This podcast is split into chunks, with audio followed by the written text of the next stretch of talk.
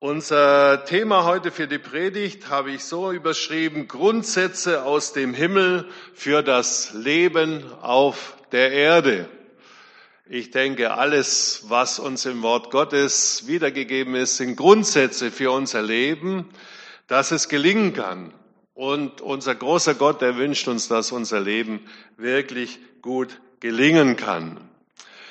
Ja, die Predigt ist so ein bisschen entstanden aus der Beschäftigung mit einem biblischen Buch, was, ich muss es leider so gestehen, was mir so im großen Umfang ein bisschen unbekannt war.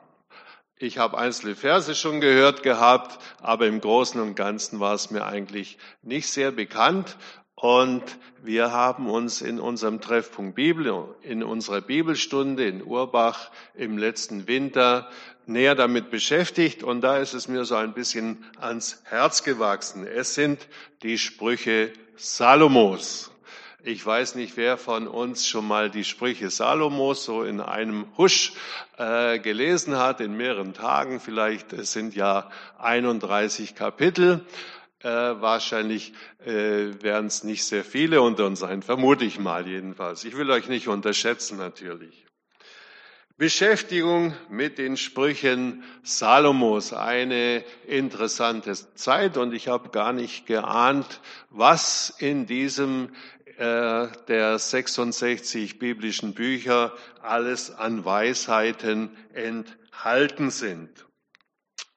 Das Buch der Sprüche Salomos beschäftigt sich mit den Problemen des Lebens, hat einer gesagt und einer geschrieben. Es kommen also die Fragen, die uns beschäftigen, alle in diesem Buch vor. Eine breite Zahl an Themen, die dort entwickelt werden.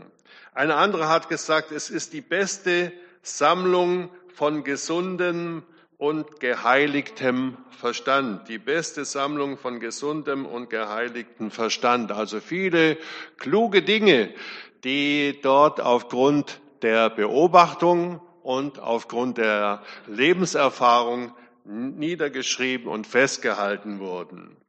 Der Zweck des Buches, es wurde geschrieben, um Weisheit und Verständnis zu vermitteln, um wahre Glückseligkeit im Leben zu finden und den Fallstricken der Sünde zu entfliehen.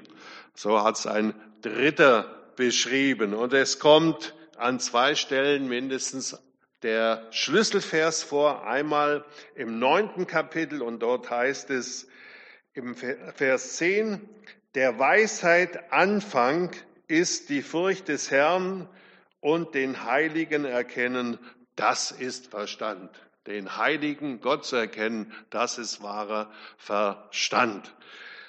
Das ist so der Schlüsselvers und der kommt nachher äh, im zweiten Teil der Predigt auch noch einmal vor. Die meisten Sprüche, die bestehen eigentlich aus zwei Satzteilen, so kann man sagen. Der erste Teil wird meistens durch den zweiten Teil nochmal unterstrichen, nochmal verstärkt. Oder es kann auch sein, der erste Teil des Spruches wird durch den zweiten genau ins, in eine gegenteilige Aussage verwandelt. Also, das so ist, grob gesagt, sind die verschiedenen Sprüche aufgebaut. Einmal, wie gesagt, im ersten Satzteil, im zweiten Satzteil nochmal was ähnliches wie im ersten, was es nochmal untermauert. Und es kann aber auch sein, dass im zweiten Satzteil genau das Gegenteil, eine gegenteilige Aussage erfolgt, um den ersten Teil auf eine andere Art und Weise nochmal zu verstärken. Es ist ein bisschen kompliziert, aber wir sind ja hier nicht in einem theologischen äh, Seminar und einer Lehrveranstaltung, um das genau auseinander zu dividieren. Ja, wie schon in der Überschrift heißt über den Sprüchen, es geht um die Sprüche Salomos. Die meisten Sprüche sind Sprüche Salomos. Dies sind die Sprüche Salomos. So beginnt das Buch der Sprüche und im zehnten Kapitel, im ersten Vers wird das nochmal wiederholt. Dies sind die Sprüche Salomos. Und später heißt es im 25. Kapitel, Es ist eine Sammlung der Sprüche Salomo durch die Männer Hiskias. Und Hiskia war ja einer der großen Könige in Juda. Salomo, ich denke, er ist wahrscheinlich den meisten von uns relativ gut bekannt. Er hat die meisten dieser Sprüche, die hier wiedergegeben sind, äh, verfasst oder gesammelt, aufschreiben lassen. Und er hat sehr viele Sprüche entwickelt im Laufe seines Lebens. Ich lese uns dazu ein paar Verse aus dem ersten Königsbuch, aus dem fünften Kapitel, ab Vers 9. Dort heißt es, und Gott, Gott gab Salomo sehr große Weisheit und Verstand und einen Geist so weit wie Sand am Ufer des Meeres liegt. Dass die Weisheit Salomos größer war als die Weisheit von allen, die im Osten wohnen und als die Weisheit der Ägypter. Und er war weiser als alle Menschen, auch weiser als Ethan, der Israeliter, Herr Heman, Kalkol und Darda, die Söhne Machols, und war berühmt unter allen Völkern ringsum. Und er dichtete, und jetzt kommt's, und er dichtete 3000 Sprüche und 1005 Lieder. Er dichtete von den Bäumen, von der Zeder an auf dem Libanon bis zum Ysop, der aus der Wand wächst. Auch dichtete er von den Tieren des Landes, von Vögeln, von Gewürm und von Fischen. Und aus allen Völkern kam man zu hören die Weisheit Salomos und von allen Königen auf Erden, die von seiner Weisheit gehört hatten. Ein weiser, kluger Mann, so wird er uns hier im ersten Königsbuch im fünften Kapitel beschrieben. Mehr als 3000 Sprüche stammen von ihm. Das ist schon gewaltig. Ein kreativer Mann, würde man heute sagen, mit diesem modernen Begriff. Und er hat auch über 1000 Lieder geschrieben. Das ist schon, ist schon gewaltig. Ich weiß nicht, ob aus unserer Zeit da jemand heranreichen kann. Und mehrere hundert von diesen Sprüchen Salomos, die sind also festgehalten im Buch der Sprüche. Salomo hatte um 900 vor Christus gelebt und wie ich schon äh, gelesen habe, die Männer Hiskias, die haben ebenfalls einen Teil zusammengetragen. Hiskia hat so um 700 vor Christus gelebt, also in dieser Zeit sind also die Sprüche entstanden, also nach 700 äh, bestand also dieses Buch der Sprüche. Der Hintergrund und das Thema, um es mit modernen Ausdrücken zu sagen, ein breites Spektrum an Themen, Alkoholproblem, Teilzahlungskauf, Jugendkriminalität, Führung von Führungskräften und vieles, vieles andere, was im Leben so vorkommt, ist also in diesen Sprüchen enthalten und versprachlicht. Es kommen auch alle Arten von Menschen vor. Es ist von der zänkischen Frau die Rede, von eingebildeten Narren, vom Mann, der es nicht erträgt, wenn man ihm seine Fehler vorhält. Aber es kommt genauso auch die ideale Ehefrau vor, die wird auch beschrieben, was es für ein Geschenk ist, eine ideale Ehefrau zu finden. Das wird also an drei Stellen auch ganz stark herausgestellt. Ich finde es äh, großartig, welche Vielzahl an Themen und welche Vielzahl an Menschen in diesem Buch der Sprüche Salomos vorkommen. Und einer hat es so ausgedrückt, das Allerbeste wir finden hier auch den Herrn Jesus, der zu uns spricht als die Weisheit in Person überhaupt. Auch er kommt vor, es wird nicht sein Name erwähnt, aber er steht im Hintergrund und er leuchtet an vielen Stellen durch. Es kommt kein einheitlicher Gedankengang eigentlich in diesem Buch der Sprüche vor. Es werden so viele verschiedene Themen angesprochen, aber nicht so in einer, gewissen Systematik, wie man es vielleicht besser äh, und lieber hätte, um sich das Ganze auch besser merken zu können. Mir geht's jedenfalls so. Ich kann mir es besser merken, wenn ich so weiß, da geht's um das und da geht's um das. Das kommt also in den meisten Kapiteln nicht vor. Und einige Sprüche, so kann man sagen, die enthalten absolute Wahrheiten, wo man gar nichts gegen sagen kann, wo man gar nicht widersprechen kann. Aber es gibt auch Sprüche, die allgemeine Wahrheiten enthalten, aber von denen gibt es auch manchmal Ausnahmen. Also eine große Vielzahl an Sprüchen, an Aussagen über Themen, über unsere Themen, auch heute kommen vor und über die verschiedenen Menschen. Wenn man es doch wagen wollte, es einzuteilen, so könnte man sagen, es gibt so acht Kapitel und heute Morgen möchte ich uns vom Anfang der Sprüche Salomos ein paar Verse lesen und aus dem dritten Kapitel. Vom Anfang der Weisheit Salomos, vom Anfang der Weisheit überhaupt. Ich lese uns aus dem ersten Kapitel ein paar Verse. Da heißt es in den ersten Versen, ja wunderbar, ich habe schon vermutet, dass ihr hier so top auf Zack seid und auch den Text hier an die Wand äh, projiziert, so dass man ein bisschen mitlesen kann und mitschauen kann und sich's besser nochmal einprägen kann. Herzlichen Dank. Dies sind die Sprüche Salomos, des Sohnes Davids, des Königs von Israel, um zu lernen Weisheit und Zucht und zu verstehen verständige Rede dass man annehme Zucht, die da klug macht, Gerechtigkeit, Recht und Redlichkeit, dass die Unverständigen klug werden und die Jünglinge vernünftig und besonnen.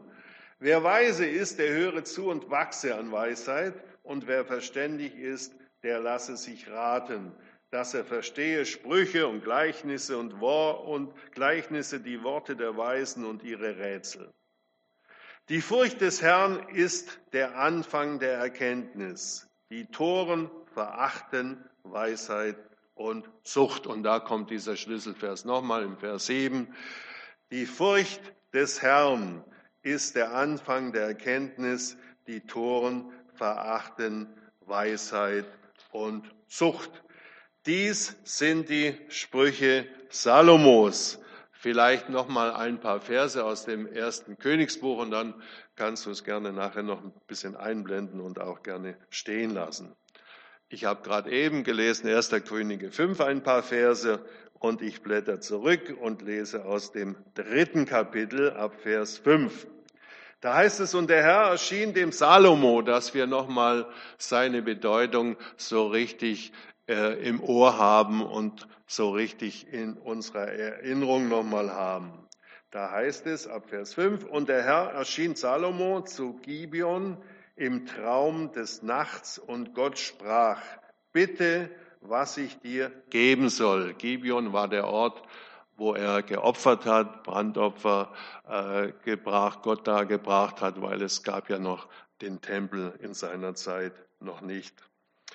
Salomo sprach, du hast an meinem Vater David, David, deinem Knecht, große Barmherzigkeit getan, wie er denn vor dir gewandelt ist in Wahrheit und Gerechtigkeit und mit aufrichtigem Herzen vor dir und hast ihm auch die große Barmherzigkeit erwiesen und ihm einen Sohn gegeben, nämlich ihn, den Salomo, der auf seinem Thron sitzen sollte, wie es denn jetzt ist.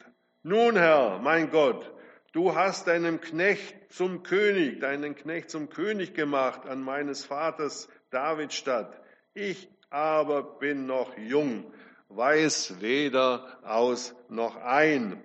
Und dein Knecht steht mitten in deinem Volk, das du erwählt hast, einem Volk so groß, dass es wegen seiner Menge niemand zählen noch berechnen kann.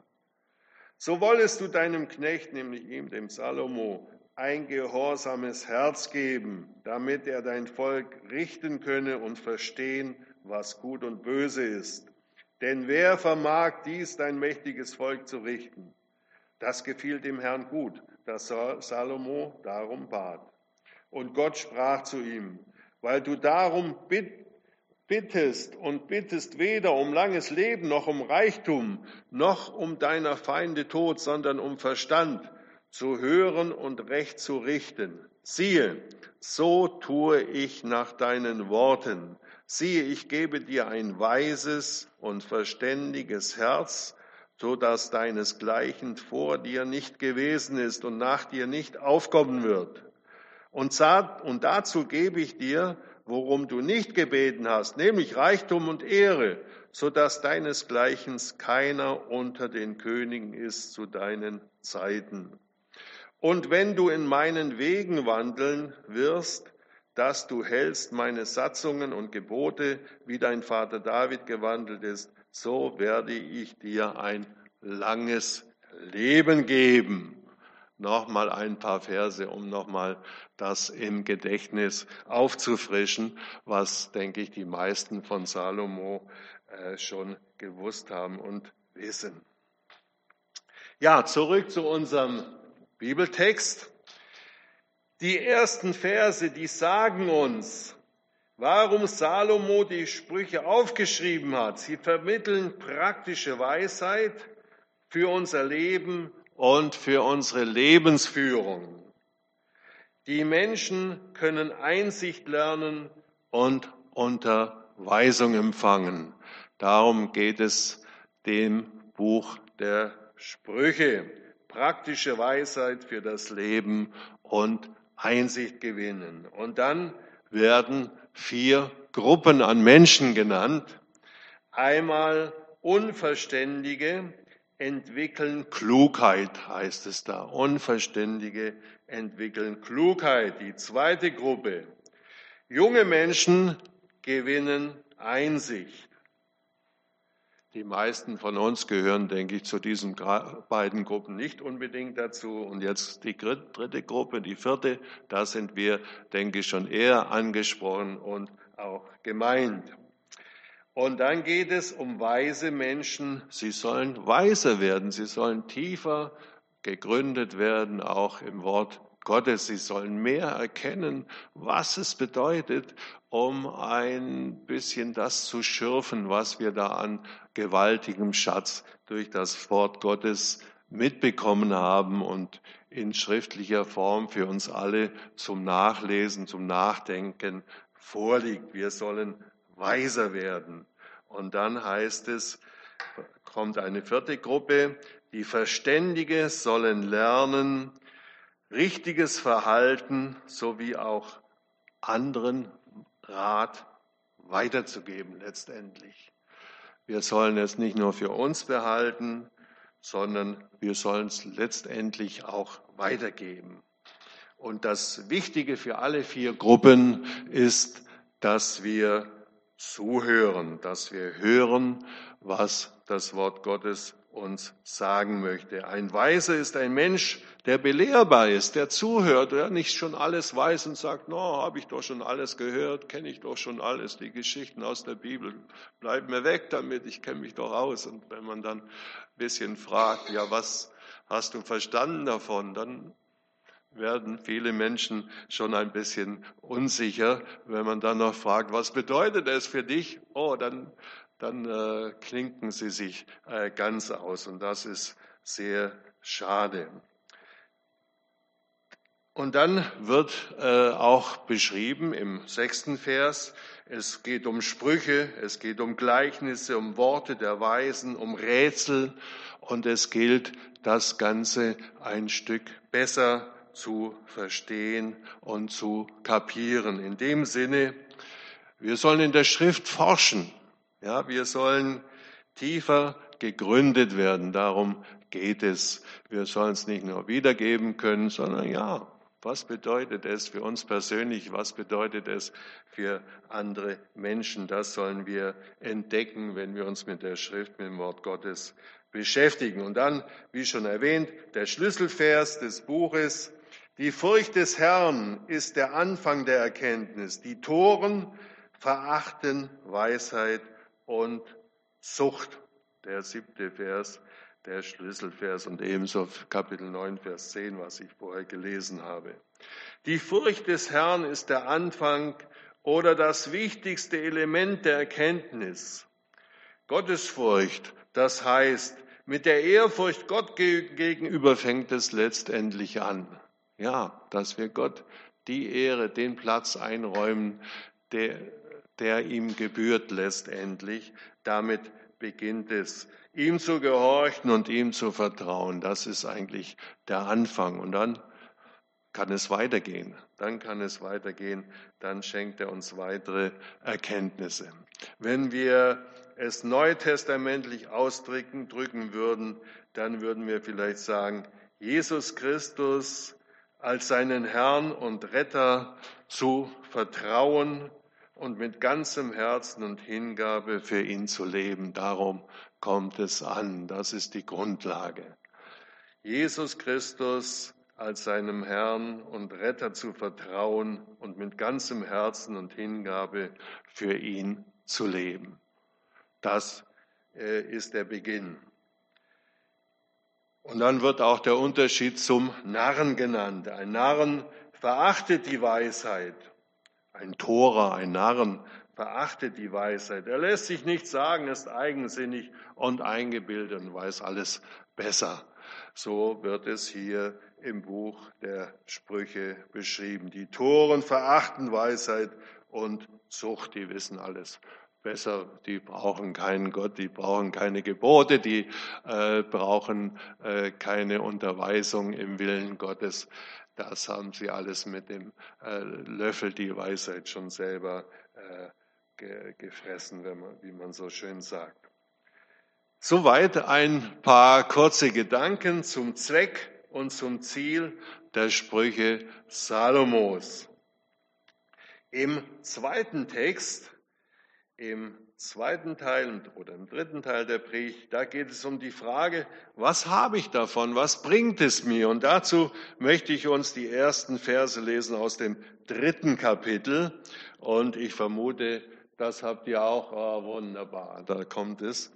Mein Sohn, mein Kind, vergiss meine Weisung nicht und dein Herz behalte meine Gebote denn sie werden dir langes Leben bringen und gute Jahre und Frieden. Gnade und Treue sollen dich nicht verlassen. Hänge meine Gebote an deinen Hals und schreibe sie auf die Tafel deines Herzens. So wirst du Freundlichkeit und Klugheit erlangen, die Gott und den Menschen gefallen. Und dann kommen, denke ich, zwei sehr bekannte Verse. Verlass dich auf den Herrn von ganzem Herzen und verlass dich nicht auf deinen Verstand, sondern gedenke an ihn in allen deinen Wegen, so wird er dich recht führen.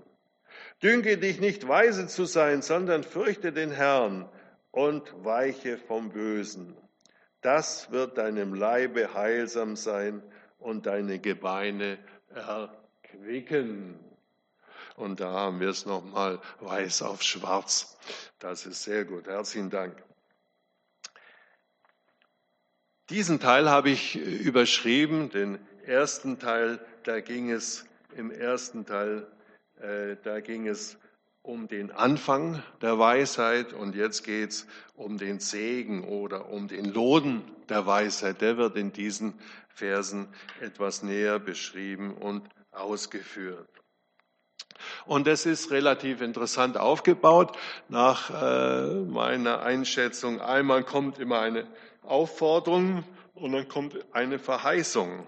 Und so geht es ein paar Mal in diesen acht Versen, die wir gerade gelesen und mitgelesen haben.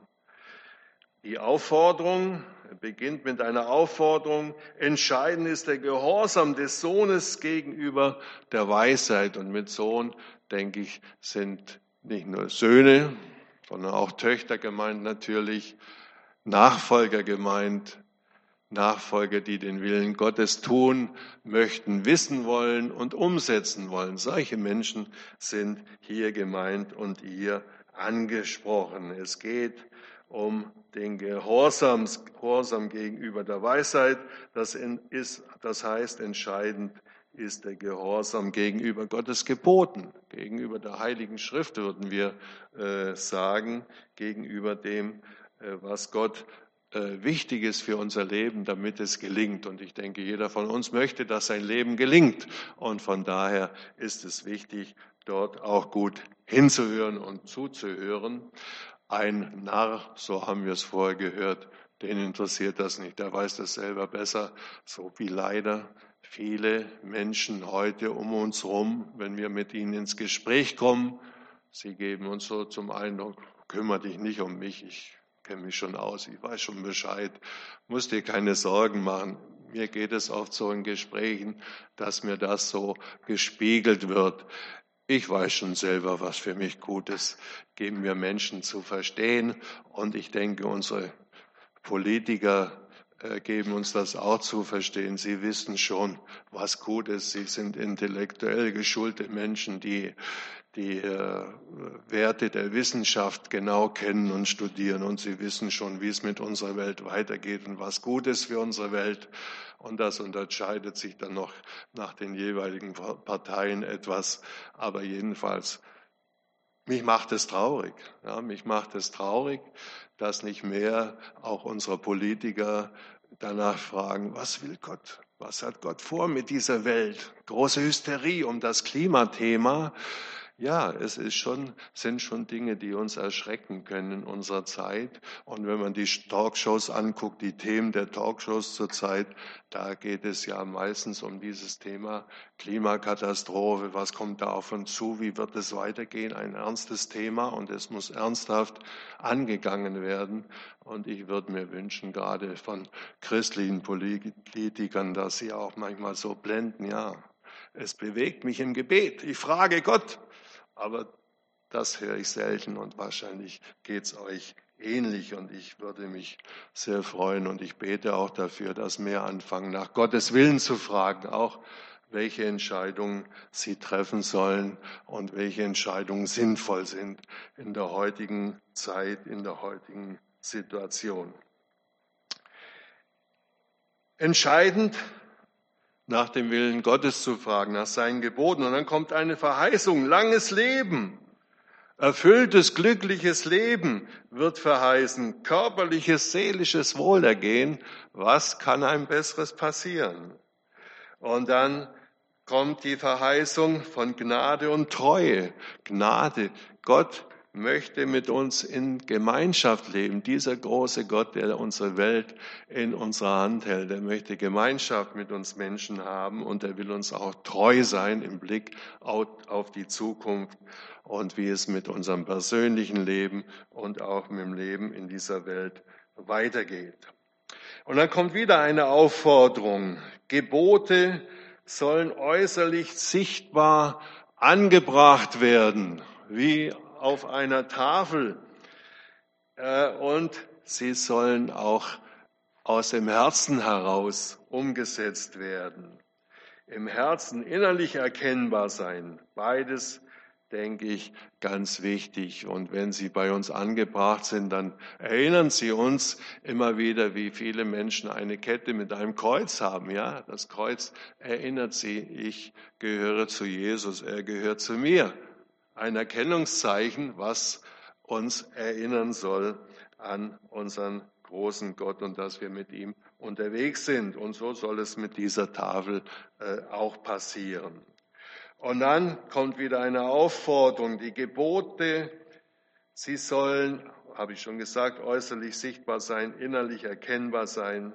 Und dann kommt eine Verheißung, Gunst und Wohlgefallen bei Gott und Menschen werden wir erlangen. Gott freut sich über uns und Menschen gereicht es ebenfalls zum äh, Wohlgefallen und äh, es hat auch Auswirkungen für sie. Und dann wird eine Frage beantwortet, wie kann ich Gottes Willen erkennen? Und als Antwort, denke ich, wird gegeben völlige Hingabe. Wir sollen uns ihm hingeben. Nach Geist, Seele und Leib sollen wir uns dem Herrn hingeben, mit ihm unterwegs sein, ihn wirken lassen in unserem Leben. Und ein zweites, denke ich, wird auch angedeutet, wir sollen ein bisschen misstrauisch auch uns selbst gegenüber sein, äh, dass wir nicht immer unbedingt alles besser wissen.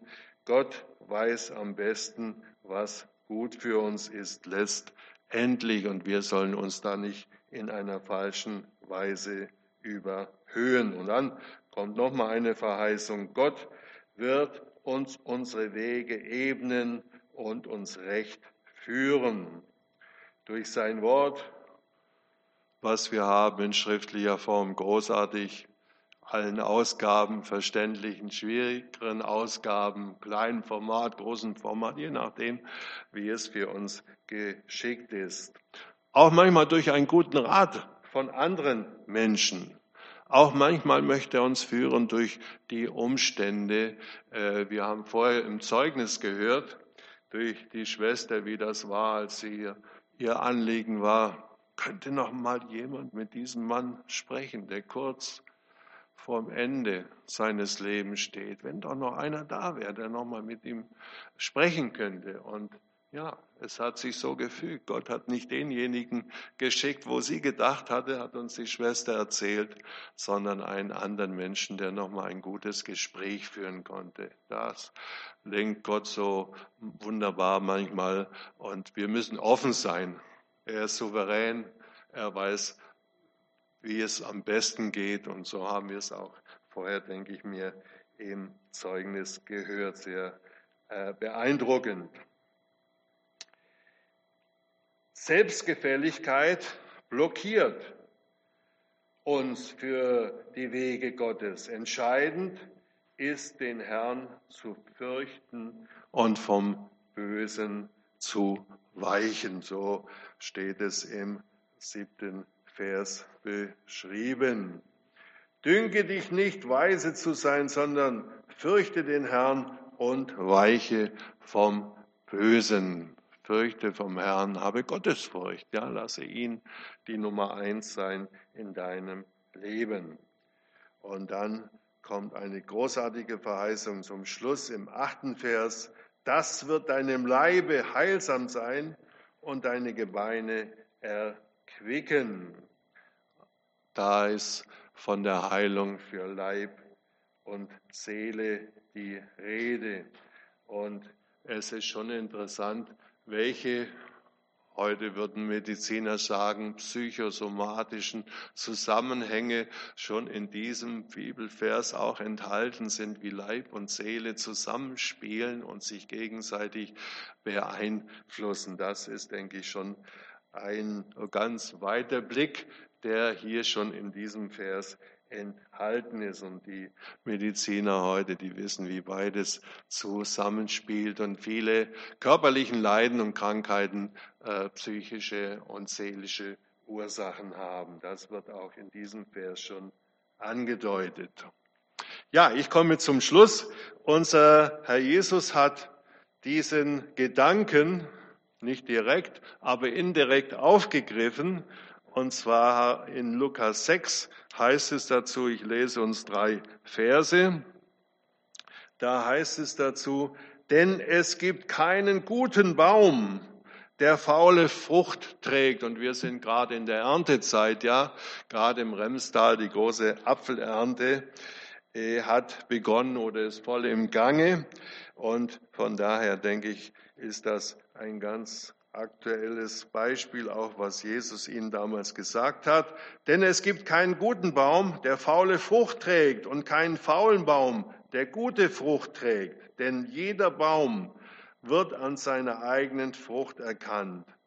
Man pflückt ja nicht Feigen von den Dornen, auch liest man nicht Trauben von den Hecken. Und jetzt, ein guter Mensch bringt Gutes hervor aus dem guten Schatz seines Herzens, da entsteht's. Das ist der zentrale Ort. Da entstehen nicht nur die Gefühle, da entsteht für den Menschen auch aus der biblischen Zeit äh, das Planen und das Denken, das hatte dort auch seinen Ursprung. Ich denke, stärker wie heute. Heute entstehen ja diese intellektuellen Dinge, geistigen Dinge mehr im Kopf. In unserer Zeit und damals, wie gesagt, spielte da das Herz die zentrale Rolle. Ein guter Mensch, sagt er, bringt Gutes hervor aus dem guten Schatz seines Herzens und ein Böser bringt Böses hervor aus dem Bösen. Denn wes das Herz voll ist, des geht der Mund über. Und das ist mein Wunsch für mich, für uns, uns alle, dass wir Gutes aus dem Herzen hervorbringen, weil er die Quelle und der Ursprung ist, der Gutes wachsen lässt, der Gutes hervorbringt in unserem Leben, in unserem geistlichen Leben, was uns zugute kommt, für unser Leben, dass es gut gelingt, aber auch für das Leben anderer Menschen, dass wir Gutes für sie übrig haben an Worten und auch an Taten. Der Bruder hat es gesagt, wie auch Einzelne aus der Gemeinde ihm äh, geholfen haben. Und ich denke, das entsteht auch im Herzen, ja, dass wir einen Blick für den anderen Menschen bekommen. Das wünsche ich mir und das wünsche ich uns. Ein guter Mensch bringt Gutes hervor aus dem guten Schatz seines Herzens und ein Böser bringt Böses hervor aus dem Bösen. Denn wes das Herz voll ist, des geht der Mund über. Das wünsche ich uns ein volles Herz voll Liebe und dass wir es ausströmen lassen, dass wir es merken in unserem Leben, dass wir es auch immer wieder miterleben dürfen, wie es anderen Menschen zugute kommt. Gott segne uns. Amen.